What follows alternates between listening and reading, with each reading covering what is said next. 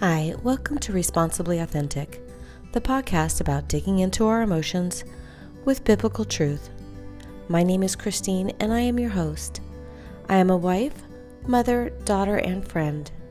I have struggled with my emotions over the years, both controlling my emotions and taking responsibility for my emotions. I started to write my own Bible study to find out why my reactions were so intense, and now I want to share it with you. By joining me, you will be brought on a journey with a weekly reading plan taking us through the Bible in one year. Our website is responsiblyauthentic.com.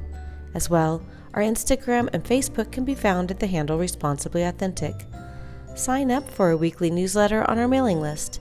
See the show notes for the link. This is week number 11, which is published on March 14th, 2022. The topic this week is learning from the past. This week we are reading through Joshua 22 through Judges 17. Again, that's Joshua 22 through Judges 17. The topic for our study on emotions is unfaithful. Please see season 1 for that podcast. The weekly reading is the same. Each week we follow the same format. We will start with a prayer, continue with our study, follow with a little bit of homework, and then our final prayer. Father God, I know that you are all powerful, almighty, and all holy. I know that I am forgiven and you are mighty to forgive. However, there are times when I do not forgive myself.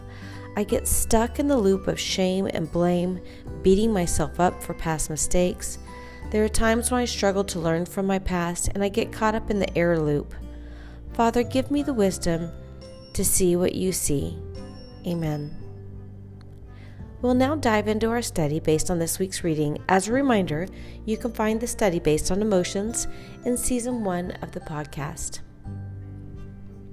Who you were yesterday does not dictate who you are today or who you may be in the future. As we enter into the final years of Joshua's life, see Joshua 23, he does his best to pass on his past wisdom and guidance for future. As he knows the end is near, he wants to prepare Israel. First, he ensures the blessings of God by speaking about the conquered lands and how God works through the Israelites. Then he says what the Israelites must do in return obey. Joshua tells of the book of instruction and to not deviate from it. Do not be tempted by others. Cling tightly to God. Joshua also warns what will happen when the Israelites fall under the influence of others. In Joshua 24, again, Joshua speaks of what the Lord has done for the Israelites, and then Joshua renews the covenant with God and his people. We see the end of Joshua's leadership there with Joshua's death at 110. We next see the Israelites in their second generation after Joshua. Judges chapter 2 verse 10. Judges rise to lead the people selected by God, found in Judges 2:16 However, the Israelites did not learn from the past and continued to corrupt themselves. See Judges 2:19. After the death of each judge, we see the Israelites face other nations, and God allowed other kings and rival nations to take over the Israelites' promised land. We see that because of the influences from other tribes who are not wholly driven out, we get caught in a sin cycle. We do not get rid of the bad influence, temptations, or things that cause us to stumble. This cycle is where the Israelites found themselves. The cycle repeated itself with the appointment of a judge to lead the people, the desire to save them. Then the Israelites would cry out for help from God. The new judge would lead them to victory, and then the cycle would continue. Oppression, cry out for help, repent, appoint a new judge, all is well for time, and then backsliding into idol worship and disrespect from God.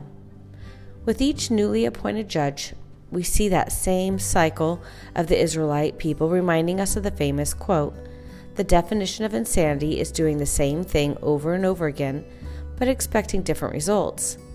We've all heard this quote, but we do not see it at the moment.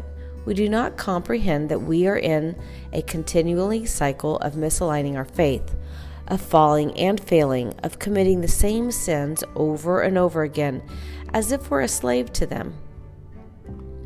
But our past does not need to write our future. We have the opportunity to rewrite our future as we do our present. We only need to recognize our cycle and learn from our past. When I do this, I get this corresponding result. For example, when I go out with girlfriends for ladies' night, I always drink more than I should. What's the best way to curtail that? Stop going out on ladies' nights or challenge the group to a non drinking night. We can learn from our past to create a better future if we plant our strength in God and the will to follow him. 1 Corinthians 15:10 says, "But whatever I am now, it is all because God poured out his special favor on me, and not without results, for I have worked harder than the other apostles, yet it was not I, but God who was working through me by his grace." And that's by Paul. At this time, I'm going to allow for a pause. After you pause the podcast, this is your chance to take any notes from what you heard, and when you're ready, press play again. Welcome back. We always want to do a little bit of homework at the end of our study. So, our homework this week is there's something in your past that keeps coming up. Are you repeating the same behaviors? Are you seeing something that just continually comes up at work for you? Journal about it and then pray for God to help you release it. I'd like to say one thing before we go into our final prayer. I'm not a counselor or therapist, and I'm not licensed in any way. I'm simply someone who discovered that my emotions were taking over and taking control of my life. If you need to reach out to someone, please reach out to a therapist or counselor who can help you or guide you. You can reach out to me at any time at contact at responsiblyauthentic.com or on our website. You are not alone in this, you are enough, and you are at the right place at the right time to be learning the lessons you're learning today. This life is not easy, just know that you have support. And remember to pray continuously. God is always with you. 1 John 5:14 says, "This is the confidence we have in approaching God, that if we ask anything according to his will, he hears us." And support each other every day. 1 Thessalonians 5:11 says, "So encourage each other and build each other up, just as you are already doing." Let's pray. Father God, you are mighty to save, mighty to help me overcome my past, and be the woman you desire of me. I know that I get stuck in an ever present loop of sin and shame, and I also know that you chose me for more. Give me the strength to be present in you and for you so that I can turn my sinful nature into a nature that is godly. Amen. Please help us reach more women by subscribing and rating our podcast. We appreciate your five star ratings. Goodbye, everyone. I look forward to talking with you next week. May God our Father and the Lord Jesus Christ give you grace, mercy, and peace.